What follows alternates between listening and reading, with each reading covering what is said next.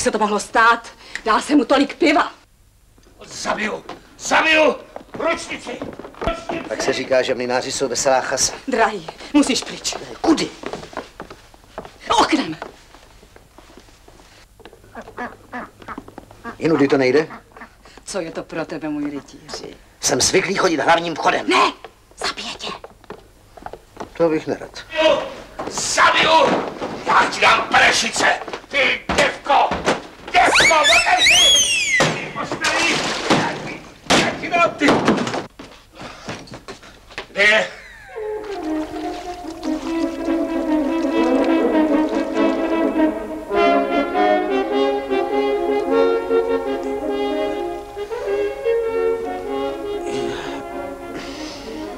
Milosti, já nevěděl, že umíte plavat. Já taky ne. Tématem našeho dnešního pořadu bude Petr Vox Rožmberka, dodnes zřejmě vůbec nejznámější český šlechtic své doby. Ale známe ho doopravdy, anebo se nám při vyslovení jeho jména vybaví Miloš Kopecký ve slavné veselohře svatby pana Voka. O tom, jaký byl Petr Vok ve skutečnosti, budu mluvit se svými dnešními hosty, historičkou Marí Riantovou. Dobrý večer. A historiky Václavem Bůškem. Dobrý večer. A Martinem Holím. Dobrý večer. Kdybyste měl jednou, dvěma větami říci někomu, kdo v životě neslyšel jméno Petr Vok z Rožmberka, jak byste ho představil, kdo to vůbec byl? Nejvýznamnější český šlechtic z druhé poloviny 16. a počátku 17. století, renesanční bombiván, manieristický sběratel, člověk, který významně ovlivnil architekturu zámeckých sídel na jihu Čech, který vybudoval obrovskou knihovnu, kunstkomoru, který pěstoval přátelské vztahy s řadou šlechticů v Českém království i mimo jeho hranice. Je to člověk, který se nesmazatelnou stopou zapsal do historie Českého království a střední Evropy a dokonce si myslím, že je to asi vůbec nejen nejznámější český šlechtic raného novověku, ale dneska je to i taková jaksi značka, kterou mohou vaši diváci spatřit leckde. My, Petr Vok, vladař domu Rožmberského, vládce nad tímto slovutným a pravdě pohádkově krásným městem Třeboň, jsme poctěni vaší návštěvou. Třeboň je spojena s tou úplně poslední eh, etapou života Petra Voka z Rožmberka. Eh, přesídlil jsem natrvalo eh, v roce 1602, poté, co pohřbil svou manželku Kateřinu z Ludanic a strávil tady, tady ta poslední léta a zemřel tady nakonec. Třeboň to je takové v podstatě místo paměti posledního rožmberského vladaře, protože když se podíváme kolem sebe, tak se to hemží červenými pětilistými růžemi. On se obklopoval červenou barvou, tedy v podstatě rodovou barvou. Nechal přestavět Třeboňský zámek, jsou tady namalovány erby jeho dvořanů a tak dále a tak dále. Vytvořil zde prostory pro knihovnu.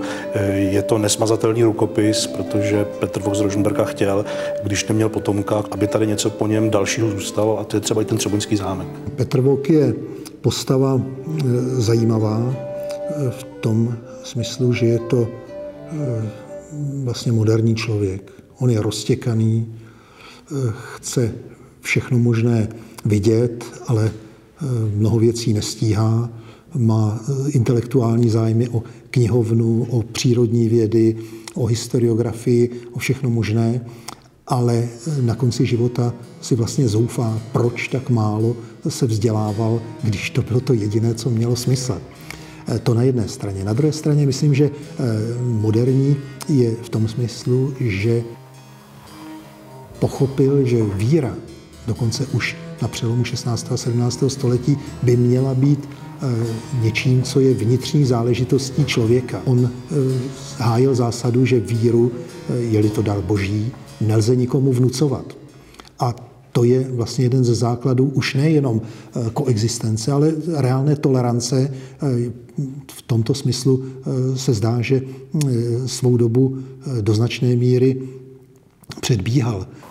A tady je součást, nejkrásnější součást mého života, knihovna. 11 000 svazků. Je tu originál Ovidia, umění milovat. Jsou tu spisy mistra Jana Husa, psané jeho rukou. Celou svoji knihovnu jsem odkázal do Soběslavy, kde jsem nechala postavit gymnázium vlastně pro děti z evangelických rodin aby se tam vzdělávali. Třeboň ale není v podstatě jediným e, důležitým sídlem Petra Voka. On předtím sídlil ještě na dalších rožmberských panstvích. Určitě tím nejvýznamnějším sídlem je zámek Becheni, kde eh, Petr Vok sídlil eh, od roku 1569 až do roku 1592, e, kdy zemřel jeho bratr Vilém Rožmberka a e, Petr Vok musel převzít jeho povinnosti a tudíž e, se přemístil už do Českého Krumlova. E, v Becheni se vytvořil e, sídlo, které také bylo bylo eh, vyzdobeno různými prvky eh, dosvědčujícími jeho různé zájmy. Bratře! Ne, promiň, promiň, promiň, promiň. Vypadáš skvěle. Ne, ne, ne, ne, opravdu, dneska opravdu. Jistě díky Aně Marii. Někdy ti závidím ty klidné, nerušené noci, které vyplňuje jenom spánek. Ale kde pak je má drahá švagrová? No, omlouvá se. Přepadla jí lehká, prostě náhlá nevolnost. Ach, ty ženy. Doufám, že ji nepřepadla, když zaslechla můj kočár. Krásná mapa. Snad nechceš jít do války. A, ah, ty studuješ bojiště. Bože, kde jsou ty časy? Tady u Sigetu se proslavil náš švagr Mikuláš Zrinský. Jak vlastně vypadala každodennost na těchto sídlech, jak vypadala Rožemberkova domácnost, jak vypadal ten jeho eh, pověstný fraucimor. Zda je to pravda, že skutečně jak si žil obklopen početnou dámskou společností. Můžete to přiblížit, pane profesore? Tak eh, Frau Zimmer to nebylo nic neobvyklého na renesančních sídlech. Eh, každý renesanční velmož či jeho manželka především eh, měli kolem sebe dámskou společnost. Byly to šlechtičny, které pocházely z urozeného prostředí mm-hmm. expanského stavu. To, to slovo Frau Zimmer, to bychom Frauenzimmer, Frauenzimmer mm-hmm. tedy jakýsi prostor pro ženy, a nebo kromě toho, že to je ten prostor pro ženy, tak současně jsou to ty ženy samotné, tedy mm-hmm. má to oba dva, oba dva významy. A Petr Vok stejně jako jako jiní velmožové měl kolem sebe eh, tuto dámskou společnost eh, několika desítek, uvádí se kolem 20, někdy i více. My o nich zase tolik nevíme, spíše si to žije takovým svým druhým životem. My o nich v podstatě víme to, že je dobře šatil a že je dobře živil, protože historik by měl pracovat především s historickými fakty. A ta historická fakta obsahují e, účty, e, kde se uvádějí peněžní částky za to, kolik stály šatičky pro panu Zuzanku, kolik stál klobouček pro panu Mandalenku a tak dále a tak dále. Takže z těchto prámenů my jsme schopni si tak jakoby zrekonstruovat eh, ten počet těch žen i jejich každodenní život. Eh, oni se starali o takové ty běžné práce, jakoby eh, vyšívání a, a malování a tvořili takovou tu, tu dámskou společnost. Nemyslím si, že by se jim Petr chodil jakoby svěřovat, že by s nimi chtěl rozmlouvat. Přece jenom ta hranice v raném novověku mezi tím mužským a ženským světem byla hodně nepřekročitelná a ten ženský svět byl trošku, trošku jinde. Ta dámská společnost žila na vokových sídlech jenom v době, kdy byl ženat, anebo ne, i předtím, ne. i potom? E, ta společnost tam žila i v době, kdy nebyl ženat, i v době, když už nebyl ženat. Uh-huh. To patřilo k běžnému koloritu toho renesančního e, velmužského sídla. Došla, vítej u nás na Bikini, Suzanko.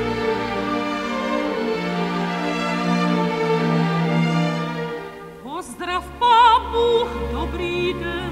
Poj dál, poj blíž a neboj se. Nebylo ti cestou ve voze zima.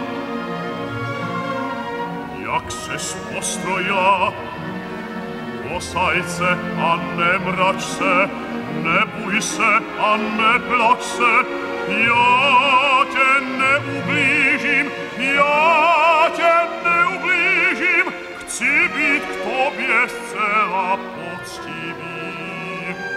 Nikdo ti zde vlasu neskřiví. Asi bychom se měli zastavit u jednoho významného jména, ujmena Zuzana Vojířová, která vlastně dala základ nebo inspirovala tvůrce vlastně povídky, divadelní hry, opery, která bývá vyzdvihována jako taková nejvýznamnější voková favoritka. Kdo byla ta historická, skutečná Zuzana Vojířová? Eh, Zuzana Vojířová skutečně žila, byla eh, příslušnicí rytířského rodu eh, Vojířů a byla právě příslušnicí toho zmíněného Frau Cimoru. Zejména se potom starala o domácnost Petra Voka v době, kdy ovdověl. Uvádí se, že byl velkým labužníkem, že měl nároky na kuchyni a Zuzana Vojířová dovedla ty jeho nároky uspokojovat. A právě ona je zmiňována v těch různých účtech, takže víme, že Petr Voký věnoval různá, různé drahé látky z trhů, které byly v Linci takže skutečně to byla historická postava, nicméně eh, je to právě případ té postavy, která si žije vlastním životem, protože uh, už první nebo jedno z prvních zpracování uh, Vavřince Benedikta Mecera, který sepsal takzvané, takzvanou Třeboňskou kroniku, obsahuje zmínku o tom, že ve Fraucimoru Petra Voka bylo 16 různých žen z různých zemí, včetně Turkyně a um, pany z Židův a podobně, ale ale že přední plac mezi nimi měla pana Zuzanka, jednoho mlináře dcera, eh, tedy eh, je tam ta zmínka o tom, že to měla být eh, příslušnice nikoli šlechtického nebo rytířského rodu a právě na to potom navázala ta pozdější zpracování, jednak už v 19. zejména ve 20. století, kdy na základě povídky Františka Kupky vznikla divadelní hra Jana Bora a potom i opera Jiřího Pauera, která došla i velmi nákladného televizního zpracování. не вирушуи. Сежди вита на Катежино, Potrzebuję lubić i z tebą. Prosim, usednie, Obraťme teď pozornost k zákonité Vokově manželce ke Kateřině z Ludanic. S tou bývá spojován portrét, na kterém je taková nevzhledná stařena. Eh, jak to bylo ve skutečnosti? Byla tohle Kateřina z Ludanic, ten portrét, který se traduje, nebo, nebo to bylo úplně jinak? Kateřina z Ludanic patří k postavám, které právě v tom druhém životě se notně odchýlily od té, té pravé podoby. Je nutno říct, že pokud je o samu fyzickou podobu, tam vlastně nemáme žádné, žádné jasné zprávy, které by nám tuto otázku osvětlovaly. Ale pokud jde o Petra Voka z Rožmberka, tak on vlastně přikročil ke sňatku poměrně pozdě na tehdejší dobu. Proč, proč si vyhlédl právě Kateřinu z Ludanic? Hledání, hledání nevěsty v 16. 17. století eh, bylo poměrně složitým procesem, v němž eh, osobní, osobní city eh, hrály, dotyčných osob hrály poměrně, poměrně malou roli. Kateřina z Ludanic byla, byla sirotkem z moravského, moravského rodu pánů z Ludanic, původně z Horních Uher. Eh, a eh, Petr Bok v, přibližně ve svých 40 letech začal uvažovat o sňatku a naskytla se jaksi tato, tato možnost příznění s moravským panským eh, rodem a byly tady samozřejmě i určité majetkové zájmy, protože Kateřina z Ludanic byla dětičkou několika panství, především panství Helfstein nebo Helfstein na Moravě a byla, byla tady jaksi možnost e, i těmito statky obohatit, obohatit jaksi vlastní, vlastní državy. Pokud je o Kateřinu z Ludanic, eh, často se hovoří o tom, že eh, byla výrazně, výrazně mladší než Petr Vok. Eh, ovšem toto je rys zcela běžný v 16. 17. století ve šlechtickém prostředí. Ostatně třeba Vilém z Rožmberka své poslední dvě manželky, které, které si tedy vzal, tak byly také o hodně v, řádech, v řádu desítek let mladší. Polixena, Polixena z Pernsteina byla o více než 30 let. U Kateřiny z Ludanic tam bohužel neznáme přesný rok narození, respektive udávají se dva roky. Eh, eh, nicméně eh, zřejmě jí bylo kolem 15 let, mezi 13 a 15 lety, což je věk samozřejmě poměrně, poměrně nízký. I to zřejmě ovlivnilo potom průběh, průběh manželství, který přes počáteční zřejmě poměrně, poměrně dobrý soulad se velmi, velmi rychle no během, během několika let zřejmě, zřejmě změnil. Souviselo to s řadou faktorů. Kateřina Zuda nic sama eh, později trpěla i psychicky, psychickými eh, problémy a eh, i to samozřejmě se v tom vztahu odrazilo. Znáš jí? Nikdy jsem ji neviděl. Bláznivý vrtok stárnoucího Seladona. No dovol! Nevidím na tom nic bláznivého. Svatba je nejlepší příležitost k seznámení. Ale má sotva 15 let. Opravdu? To jsem nevěděl. Kateřina je sirotek. Čím dál tím líp. Poslední dobou přímo lnu k sirotám. Ano, lnu, to je to pravé slovo. Mají daleko svobodnější sklon k přirozenému hříchu, než ty tvé studené vdovy. Vždyť je to ještě dítě. Cítím se přímo povolán uvádět děti do života. To manželství bylo bezdětné, podobně jako všechna čtyři manželství Viléma z Rožemberka. Můžeme z tohohle hlediska srovnat osudy obou posledních Rožemberků? Jak to bylo s manželstvími u Viléma? Můžeme je srovnat. Ta manželství nebyla naplněna. Já tady navážu v podstatě na kolegu Holého. Eh, uzavřít manželství eh, v raném novověku v 16. 17. století v tom šlechtickém prostředí, eh, to samozřejmě v tom také byly určité emoce, touha, láska, ale to, co tam bylo nejdůležitější, to bylo takové to křesťanské poslání manželství, aby v manželství vznikl potomek nejlépe tedy mužského rodu, aby jaksi navázal na tu kontinuitu rodu. To se Vilémovi z Rožmberka nepovedlo ani jednou při těch čtyřech sňacích a bohužel se to nepovedlo ani eh, Petru Vokovi. Eh, pochopitelně tady třeba si položit otázku, proč tomu tak bylo. Eh, já se domnívám, že v tom určitou roli hrála genetická zátěž, která se neobjeví hned, ale objeví se třeba po čase, kdy došlo k uzavírání sňatků mezi osobami příbuzensky blízkými, pokrevně příbuzensky blízkými, tudíž to manželství nemohlo být naplněno. Na druhé straně zase je třeba říct, že si renesanční velmož, renesanční muž eh, nikdy nepřipustil, že by chyba mohla být na jeho straně. Za tu neplodnost vždycky mohla bohužel žena a také oni proto měli různé prostředky, jak by té plodnosti chtěli na pomoci, různé lázeňské koupele, lázeňské léčby, napařování, také různé amulety, medicamenty, zaříkávání. Ta magie v tom podstatě eh, pracovala a můžeme ukázat tady příklad, o kterém možná ještě bude řeč eh, později. Čtvrtá manželka Viléma z Rožnberka s Vilémem žádného potomka neměla a když si po několika letech eh, po smrti Viléma vzala Zdenka Vojtěa Popela z Lobkovic, tak přišla do jiného stavu a z manželského svazku se narodil Václav Eusebius.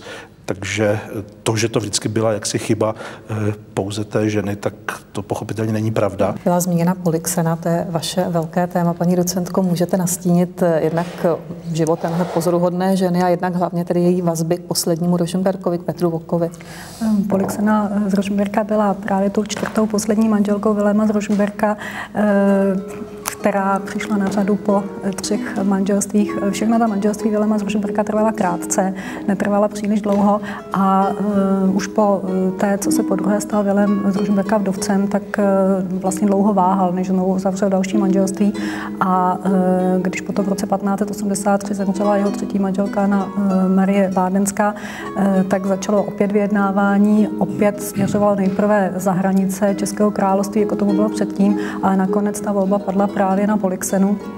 Myslím, že roli se hrálo to, že eh, otcem Polixeny byl Vratislav z Pernštejna, dlouholetý přítel Viléma z Rožemberka. Vilém z Rožemberka navíc plnil roli poručníka eh, sirotků po Vratislavovi z Pernštejna, eh, takže i to mohlo se hrát roli. Navíc o Polixeně se uvádí, že byla velmi krásná, takže snad Viléma i okouzlela. A navíc tady právě se hrávala roli i ta naděje získat konečně dědice. Víme něco potom o tom, jak se vyvíjel vztah Polixeny k jejímu švagrovi, k tomu tomu poslednímu Rožmberkovi, Petrovi ano, Vokovi? Nemáme k tomu mnoho informací, ale víme, jak se k ní eh, Petr eh, Vok zachoval právě po smrti svého bratra, kdy jednak eh, máme zprávu od Václava Březana, že ji ponechal ještě po pohřbu o Vánocích i s celým jejím fraucimorem na zámku v Českém Krumlově, nechal jí vyplatit 25 tisíc věna, věnovali klenoty, ozdoby a různé vzácné předměty, které se nacházely v Rožmberském paláci.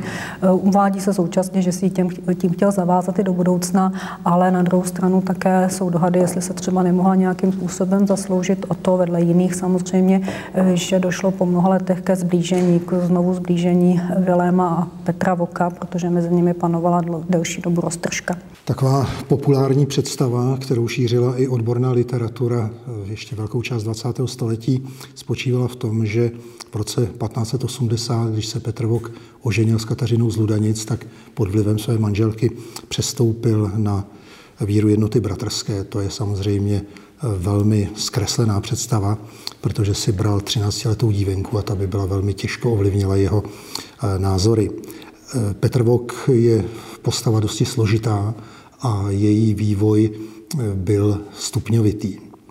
Nejprve došlo k tomu, že jako velmi mladý muž se zblížil s luterstvím.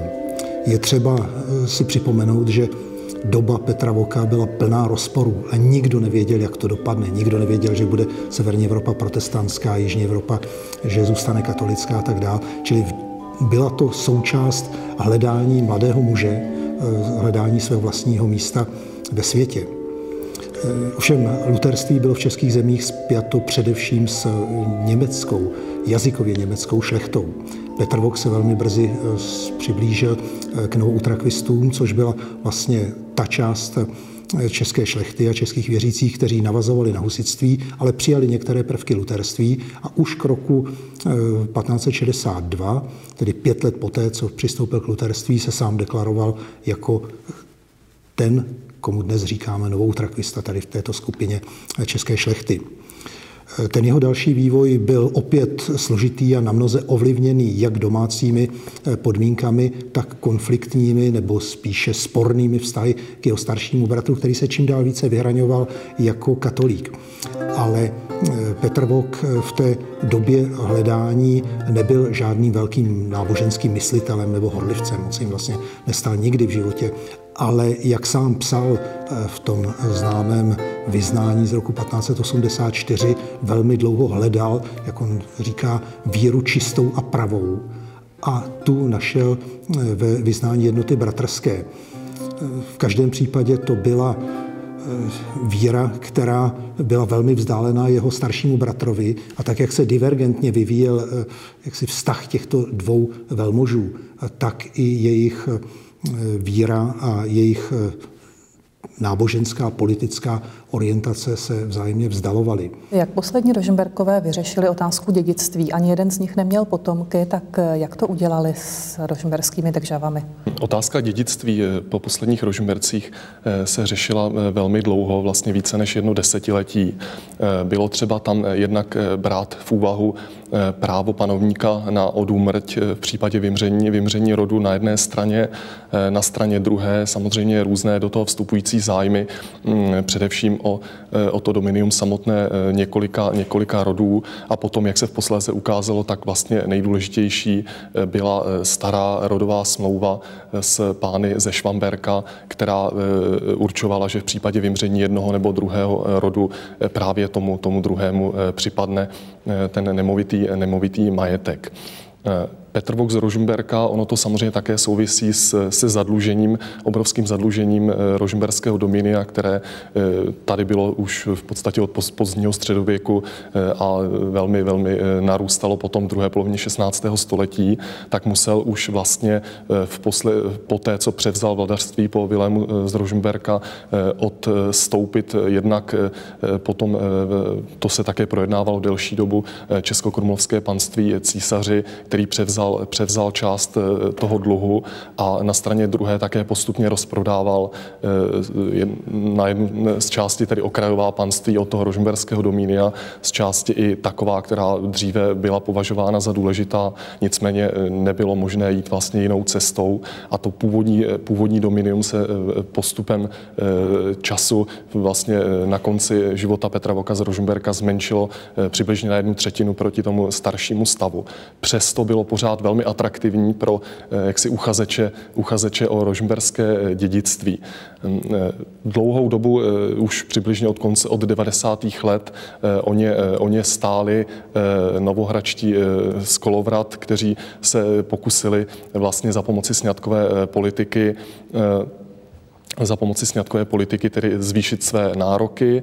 Wolf Novohradský Skolovrat provdal svou dceru za Jana Zrinského ze Serinu, což, což byl, byl syn Mikuláše ze Serinu a Evy, Evy z Rožmberka.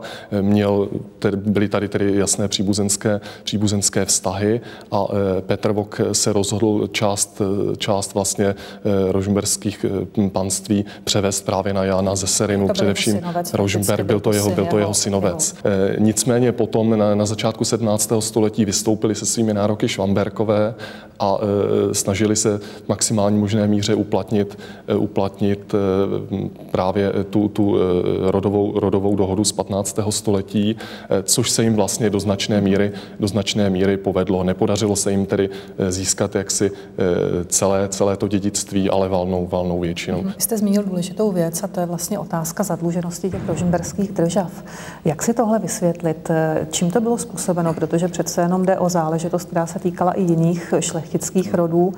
Ta panství byla tak málo vynášela nebo byla tak neefektivně spravována, nebo jak rozumět tomu velikému zadlužení? To je strašně složitá otázka. Říkáte, ta míra zadlužení byla vysoká i u jiných šlechtických rodů 16. na počátku 17. století. Eh, byla pochopitelně velmi vysoká i u Rosenbergů. Historiografie se tomu věnovala už velmi dlouho a pokud tam můžeme najít takové alespoň dvě základní příčiny, tak ta první příčina eh, náklady na reprezentaci vladaře rožnberského rodu byly mnohem vyšší než výnosy jeho režijního hospodaření. To znamená, že tak jako by žil na dluh. Druhá věc, a to je záležitost bádání posledních deseti let, ukazovalo se, ukázalo se, že i navzdory velmi dobré vrchnostenské zprávě, velmi zdatným úředníkům, kteří úřadovali už písemně třeba a tak dále, tak mám to říct, mám to říct velmi jednoduše, oni prostě kradli. Oni, oni jaksi kradli rožnberský majetek, vykazovali fiktivní aktiva a tak dále a tak dále a tam prostě unikali, unikali příjmy, eh, o kterých se rožnberskému vladaři ani nesnilo. Eh, může se dokonce stát, a v třeboňských písemnostech archivu je to vidět, že, aktiv, že účetní bilance byla aktivní, ale potom, když se ta, ta čísla rozkryjí a zjistí se, co je za jednotlivými položkami, tak vlastně musíme dospět k tomu, že je to všechno jeden velký tunel. A ten velký tunel e, směřoval v podstatě do něžců a kapes rožnberských úředníků třeba a podobně. Takže tudy unikaly peníze. A protože se nedostávaly hotové peníze a rožnberští velmoži je potřebovali, tak si pochopitelně museli prostředky půjčovat. A půjčovali si je buď to u nižší šlechty nebo u některých jiných věřitelů, kteří měli volné finanční prostředky. Někdo nabídl víc, někdo nabídl méně. Všechno to bylo zúročeno. Eh, chtěli za to úrok. V tom křesťanském prostředí to byl úrok 6% a ten úrok se vždycky musel splatit. Musel se splatit ke svatému Jiří nebo ke svatému Havlu. No a pokud zase Rožmberkové měli kasu prázdnou a prostředky na to nebyly, tak si museli těm účetním termínům půjčovat nové a nové peníze. Takže to byl jakýsi začarovaný kruh, kdy neustále do prázdné pokladny, nebo tak pokladna se neustále vyprazňovala a přicházely tam nové prostředky zase z úvěru, které nebyly ničím kryté. No a to samozřejmě nemohlo trvat věčně. Eh, ono to za Viléma z Rožnberka trvalo do té doby, než jakoby tak trošku praskla ta laťka, ta praskla tím, když on zemřel.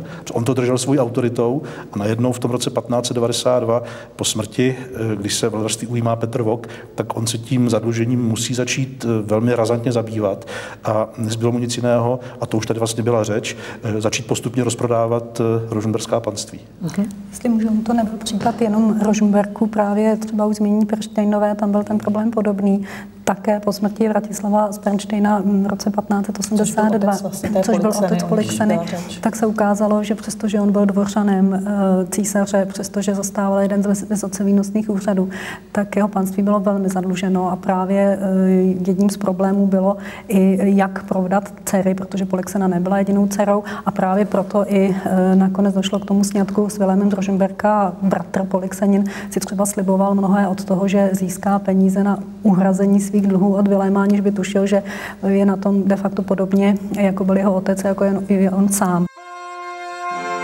Petr Vok pochopil smrtelnost vlastní, eh, také eh, fakt, že jeho eh, známý, slavný, bohatý rod zanikne ale pokusil se zachovat pro budoucnost jeho památku nejenom tím, že si už sám budoval legendu eh, na konci vlastního života, ale tím, že zvolil i odborného eh, historiografa Václava Březana a zadal mu úkol napsat eh, historii rožmberskou, tedy dílo, které aspoň z větší části přežilo do dneška, ale které dalo základ znalosti Rožmberku, stejně tak jako péče o rožmberský archiv.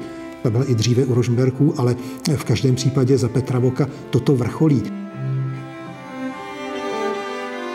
Rožemberský archiv je unikátní v tom, že eh, uchovává dokumenty, které mají význam pro nejenom dějiny rodu nebo tady Jižních Čech, ale vlastně české dějiny i dějiny světové nebo evropské, protože se zde uchovalo neuvěřitelné množství materiálu, který v jiných dobách nebo v jiných válkách prostě eh, svým způsobem zanikal nebo přišel vniveč, tak tady na tom zámku se uchoval v té původní rozmanitosti a může úžasným způsobem doplnit znalosti historie, které máme.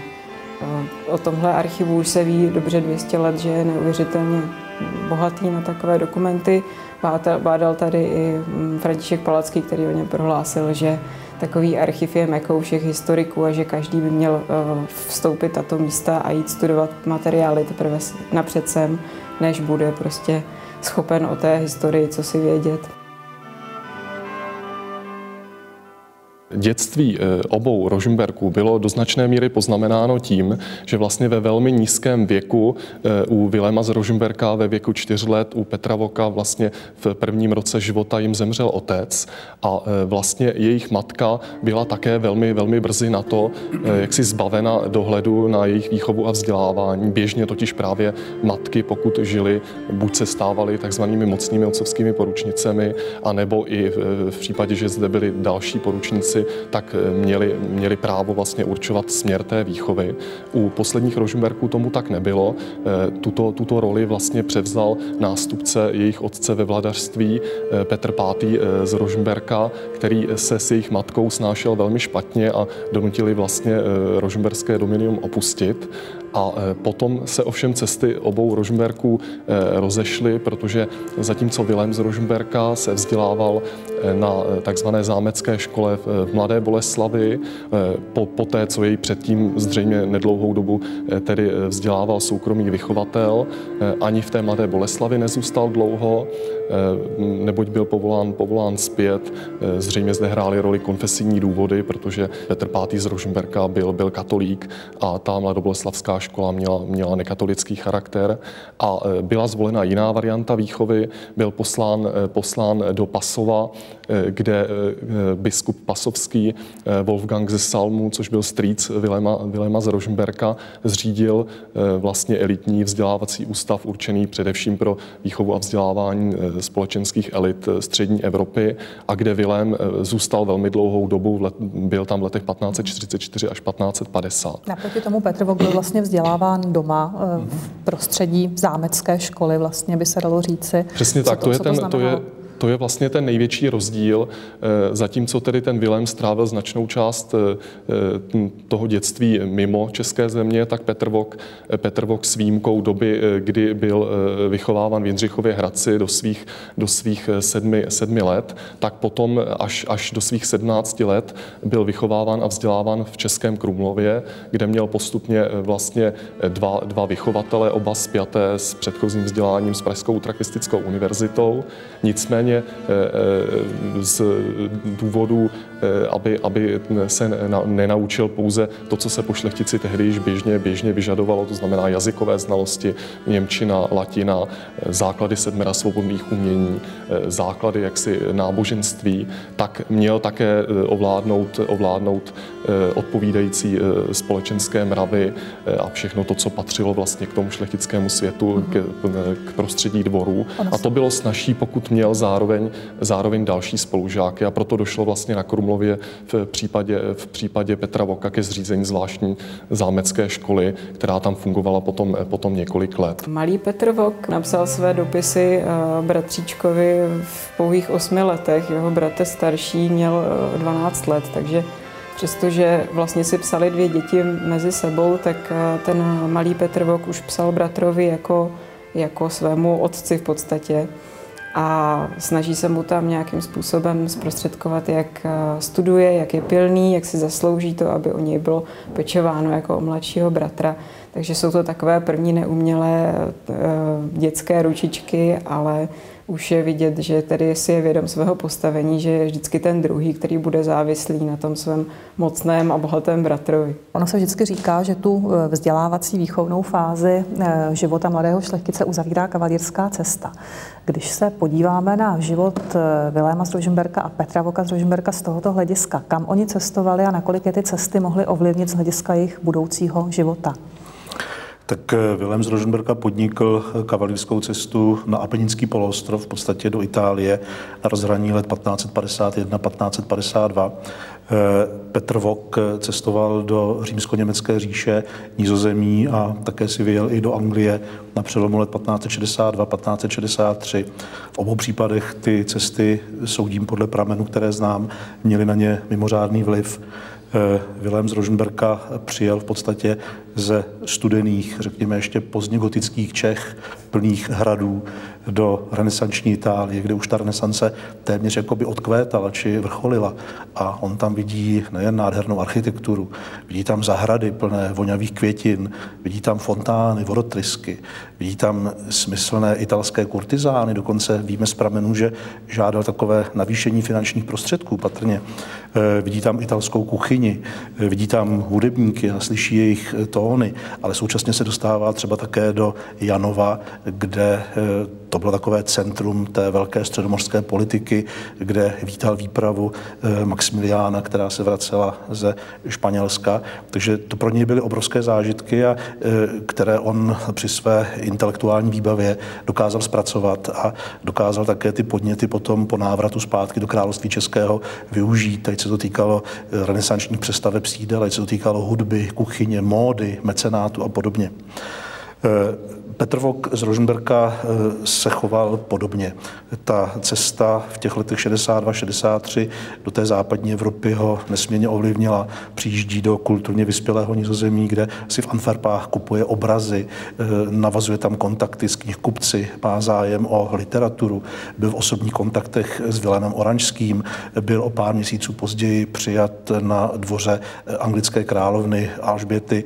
To jsou všechno podněty, které ho formovaly v těch těch eh, následujících letech. Petr Vok v té první fázi eh, života, eh, kdy se vlastně jeho politický a kulturní profil vytvářel, se mohl projevit jako politická osobnost, pokud by byl o to měl zájem, zejména během své nizozemské cesty. Tam je zjevné, a je to zjevné i z jeho německy psaného deníku, se zajímal o všechno možné ale o to, že je v prostředí, ve kterém se v zápětí bude odehrávat jeden z největších evropských konfliktů, že je to prostředí, ve kterém eh, se utváří nová Evropa. To jeho eh, zájem nevzbuzovalo zdaleka do té míry jako eh, tehdejší umění, technika, způsob bydlení, dokonce hospodářské formy tehdejšího nizozemského života, ale ač měl vedle sebe a dokonce ho podporoval Vilém Oranžský, prominentní postava tehdejší evropské politiky, on o to zájem neprojevil. Při té cestě po římsko-německé říši navštívil hrad Dillenburg a tam se patrně mohl seznámit s těmi proslými pijáckými zábavami, které potom o kolik deset let později organizoval na Bechinském zámku. Pokutní registra jsou taková, takový zvláštní pramen, který nemá u nás v českých archivech obdoby. V podstatě je to produkt pijácké zábavy, které pořádal Petr Vok na Bechyni ještě za svých mladších let. Je to jednoduchý systém zábavy, kdy šlechtici, kteří přijeli na návštěvu, dostali určitý objem nápoje, který měli vypít a když ho nevypili, tak eh, museli pít další a tak dál. A protože takovouhle pokutu eh, pili, to znamená, že pili další poháry, tak se museli potom zapisovat do takovýchto sešitků eh, pana Petra Voka a sdělit mu tam buď, že tady byli, že pokutu vypili, případně nějakou tu moudrost životní, ať už naučenou z dob školských, z Bible a podobně, nebo jakési lehtivé básničky, obrázky, které mm, je zrovna v tu chvíli napadly v tom vztahu, v jakém se nacházeli. Najdeme tady všechny eh, významné osoby, které se kolem rožumberského pána pohybovaly ve své době. Je tady zápis Jakuba Krčína, je tady zápis mnoha dalších úředníků, ale také měšťanů, případně urozených šlechticů, kteří měli eh, v oblibě se s Petrem Vokem výdat v té době, kdy na Bechyni sídlil. Podobné pijácké zábavy pořádal arcikníže Ferdinand na zámku Ambras v Tyrolsku a tam víme, eh, protože ty poháry se tam dochovaly, tak eh, to bylo něco přes půl litru plus minus asi moku, eh, který museli vypít jak páni, kteří tam byli a na tom Ambrasu byly i ženy, kteří měli vypít podobně, podobné množství z takové jakoby lodičky, měli trošku jako jinou, jinou nádobu. A tam pokud to nevypili, tak zase museli mm, se zapsat do těch, tam se tomu neříká pokutní registr, ale Trinkbücher. Mm-hmm. A část eh, nižších šlechticů, eh, kteří popíjeli s vokem na Bechyni, tak popíjeli s arciknížitem Ferdinandem i na Ambrasu. To byla taková jakoby cestující pijácká společnost. Tam by asi bylo dobré připomenout, že vlastně arcikníže Ferdinand Tyrolský byl bývalý český místodržitel, takže oni ho vlastně znali. Ještě, Dobře ho znali, Mohli ho znát ještě z doby. On jsem jezdil na Výlovy, na, na Třeboň třeba, jezdil jsem na různé rytické kratochvíle, kohoutí zápasy. On byl z Roženberky ve velmi dobrých přátelských vztazích. Vilém z Roženberka byl přední osobnost nebo vůbec nejdůležitější osobnost eh, tehdejší v rámci tehdejší stavovské obce. Jak to měl Petr Vok? Já bych začala tím Vilémem z Roženberka. On skutečně byl v podstatě prvním mužem po králi, protože zastával funkci nejvyššího purkrabí a také v zahraniční korespondenci byl dokonce označován jako místokrál. Eh, Petr Vok eh, byl ve stínu bratra a navíc byl znevýhodněn eh, tím svým konfesijním zaměřením, protože nebyl katolík, což ho vlastně diskriminovalo trochu i v tom prostředí panovnickém. Nicméně po Vilémově smrti musel převzít některé povinnosti, ale jezdil, víme, že jezdil ke, na, na sněmy, na zasedání do Prahy, převzal také tu povinnost, že vedl vojsko proti Turkům, ale potom, zvláště po přesídlení na Třeboň, se těchto povinností zřekl a e, vlastně úplně se stáhl z veřejného života, takže o nějaké kariéře se nedá mluvit. A co vy? Jak se zachováte, budu-li nucen pozvat vojska biskupa Pasovského? tu hordu lupičů. Rudolf II., ačkoliv to byl panovník po mnoha stránkách, pozoruhodný, někdy i vynikající, zejména v kulturních sférách. V tom, těch posledních letech a zejména měsících života byl už skutečně eh, natolik eh, nemocen a natolik neschopen realistického uvažování, že se pokusil vlastně o zorganizování vpádu do své země, o, o vytvoření jakéhosi puče, který by mu byl vrátil moc nad českými zeměmi, o níž ho připravoval jeho mladší bratr Matyáš. Na počátku roku 1611 vpadlo toto zhruba desetitisícové vojsko eh, do eh, jižních Čech eh, tím, že skutečně nebyl nikdo připraven na obranu. Během několika dní bylo v Praze, dobil ještě malou stranu. S tím všem skončila ta výhoda překvapení. Deset tisíc žoldnéřů, byť dobře vyzbrojených, přece jenom nebyla síla, která by mohla ovládnout království. A poté, když se stáhli do jižních Čech, tak nastala situace příznačná pro raněnovověké vojenství plenění, vraždění, znásilňování a zároveň pokusy o sebeobranu sedláků byla možnost svést, svést bitvu. Do té se nikomu nechtělo, ani králi Matyáši, čili druhá možnost byla toto vojsko vyplatit. V té věci skutečně sehrával Petr Vok úlohu nejenom hostitele, ale v Třeboni i předsedal té komisi, ačkoliv už starý, nemocný, to zvládl svým způsobem bravurně ale eh, poté, co eh, byla dohoda a mělo se zaplatit asi 173 tisíc zlatých, což byla obrovská částka, nebyly peníze, takže eh, jediná možnost poté, co se obraceli ti komisaři na různé šlechtice a všichni říkali, že sice jak si mají porozumění, ale nikoli peníze, které by do toho vložili, tak byla jediná možnost, aby Petr Vok tuto akci završil tím, že na to věnoval eh, ty velké úspory, eh, které měl k dispozici v podobě stříbrného pokladu a ten byl zmincován. Eh, peníze byly, neplatil úplně všechno, ale naprostou většinu této částky zaplatil Petr Vok z vlastních zdrojů, což byla formálně půjčka, ale fakticky to byl nenávratný dar a tím se podařilo ty pasovské jak si vyplatit, vyvést ze země a toto nebezpečí zlikvidovat. To je také vlastně základní motiv pozdější legendy, protože eh, záchrana míru, a to vlastně pár let před začátkem 30. leté války, to bylo fenomenální dílo.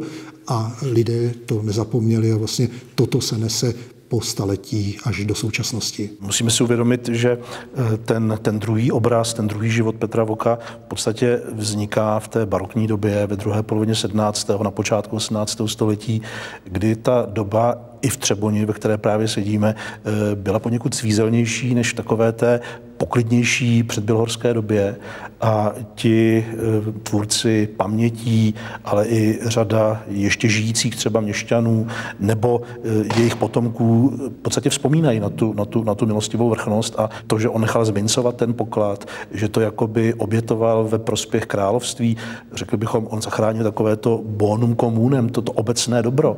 A to přece patřilo k těm Rosenbergům, protože oni byli vždycky eh, první potom, potom králi a král společně s nimi měl tu, to dobro té země držet, to dobro té země chránit a tohle to ten Petr Vox si velice dobře uvědomoval. Paní docentko, vy jste řekla, že Vilém z Rožmberka, předposlední Rožmberg, starší bratr Petra Voka, byl někdy označován jako český místokrál, že to byla opravdu asi nejvýznamnější osobnost v rámci stavovské obce ve své době. Jak rozumíte tomu, že dodnes je vlastně mnohem známější Petr Vok než právě Vilém? Je to tou legendou? Já bych řekla, že to je tou legendou. Samozřejmě eh, i, to, i ta tragičnost té postavy, která je poslední mm, postavou svého rodu, posledním příslušníkem svého rodu eh, po těch mnoha staletích eh, také možná k tomu přispěla. Pak samozřejmě to, o čem tady byla už řeč, ta jeho pověst toho Bonvivána, roztopášníka, který kolem sebe má ten Fraucimor, protože on v tom mladším věku rozhodně byl vedle Viléma spíš ten méně zodpovědný, lehkovážný, což některý mohlo být bližší než ta vážnost Vilémova a ta jeho důstojnost. Takže já myslím, že to vše pak se hrálo roli v tom, že Petr Vok byl asi mm, nevíme, jestli právem nebo neprávem, ale byl známější nebo je známější dodnes. Tak tohle to je Petr Vok ze Zuzany Vojtěřovy. To byl Vok jaksi v nejlepších letech. Tak si na něj vzpomínám. Denně Bohu děkuju a po něm praoci pětilisté růže za to, že mě přisoudili narodit se a žít v této zemi. Mé jižní Čechy. Jsem tu vrostlý všemi kořeny až po pás. A když tak projíždím loukami, poli i lesy, od Sověslavě do Třeboňa, anebo od Hradce Jindřichova až někam daleko, daleko za Winterberg, já cítím, jak tu vrůstám stále hlouběji a hlouběji.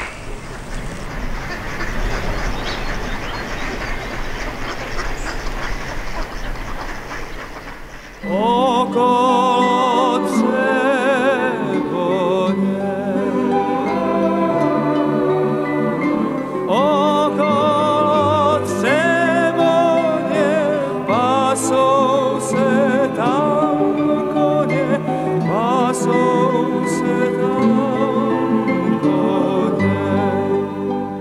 Kdybyste měli možnost se nakrátko vrátit do roku 1611 a potkat Petra Voka na sklonku jeho života položit mu jednu otázku. Jakou otázku byste mu položila, paní docentko? Tak já bych se určitě zeptala na tu polixenu, protože, jak už jsem říkala, nemáme o tom mnoho informací. A potom e, asi by to byla dost osobní otázka, nevím, jestli by mi na ní odpověděl, ale e, asi bych se ho chtěla zeptat, jestli by si nechtěl vyměnit eh, svůj osud právě s tím svým starším bratrem, protože ta neodpovědnost se vlastně potom vrátila i z úroky, protože naopak v závěru života Petrovok musel řešit mnoho odpovědných úkolů, e, takže asi na to bych se zeptala. Na co byste se zeptal vy, pane doktore? Hmm, já bych se ho rád, rád zeptal, zda eh, někdy nelitoval některých svých klíčových rozhodnutí, eh, která udělal za svůj život, eh, jako, byla třeba, jako byl třeba odklon od tradiční katolické víry předků, eh, jako byla koupě Bechyně, jako byl snětek eh, s Kateřinou z Ludanic. To, to by mě zajímalo. Proniknout do eh, hlubin jeho duše mládí by bylo eh, velice zajímavé. To by mě samozřejmě zajímalo eh, především. A potom bych se ho zeptal, a možná by mě i upřímně odpověděl, do jaké míry byly jeho nábožensko-politické myšlenky originální a do jaké míry ho inspiroval Václav Budovec. To by eh, od něho velice rád slyšel. Já bych ho strašně chtěl potkat. Strašně bych se ho chtěl potkat, protože eh, bych se ho chtěl zeptat na věc, která souvisí s jeho myšlenkovým světem a která mě tak napadá poslední léta, když se znovu vracím k Petru Vokovi stále a stále. Eh, on tady na Třeboně měl kolem sebe nesmírně mnoho dvořanů, služebníků, jezdila jsem zahraniční poselstva, hosty, měl tady Fraucimor a tak dále. Mně se prostě ale zdá, že byl strašně sám. Že byl strašně sám, takže bych se ho chtěl zeptat, jestli opravdu ty pocity, co já mám, když si čtu prameny, že trpěl jakýmsi osamocením, že se uzavíral do světa vzpomínek, jestli to je pravda nebo ne. Mně se zdá na konci života jako zoufale osamocený člověk, který bloudí to je taková ta doba labirintu, že, to bludiště manieristického, kdy on před sebou má divadlo, kterému nemůže rozumět. Eh, hodnoty, které vyznával on, které vyznávali jeho předkové, tak eh, najednou ty hodnoty, jako kdyby se ztrácely, ty hodnoty mizí, eh, najednou bezvýznamní rytíři mají obrovské peníze a spou se do politiky, taková ta starobylá urozenost, kterou on prezentuje, eh, jde jakoby trošku do pozadí, on nemá potomky, vytváří si takový svůj fiktivní svět. Eh, je to průnik jeho světa a doby kolem něj a mně se v něm zdá být takovým skutečně eh, osamocelým, nechci říct běžcem, on nikam neběžel, on byl v Třeboni, eh, osamocelým pozorovatelem, který se hodně uzavírá do sebe. A to je můj, řekněme, pohled a zeptal bych se, jestli takový byl, jestli také takové pocity měl. Uh-huh, děkuji vám. Zároveň děkuji i ostatním hostům za to, že si se mnou dnes povídali o Petru Vokovi z Rožemberka. Děkuji jim za jejich názory. A v této chvíli se, vážení diváci, loučím i s vámi a těším se na shledanou u některého z dalších vydání Historie CS.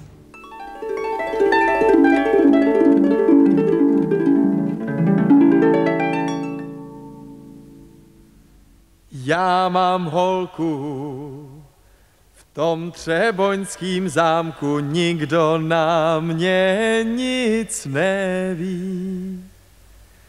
Já tam za ní půjdu, milovatý budu, žádnej se toho nedoví. Já tam za ní půjdu, milovatý budu, žádnej se to nedoví.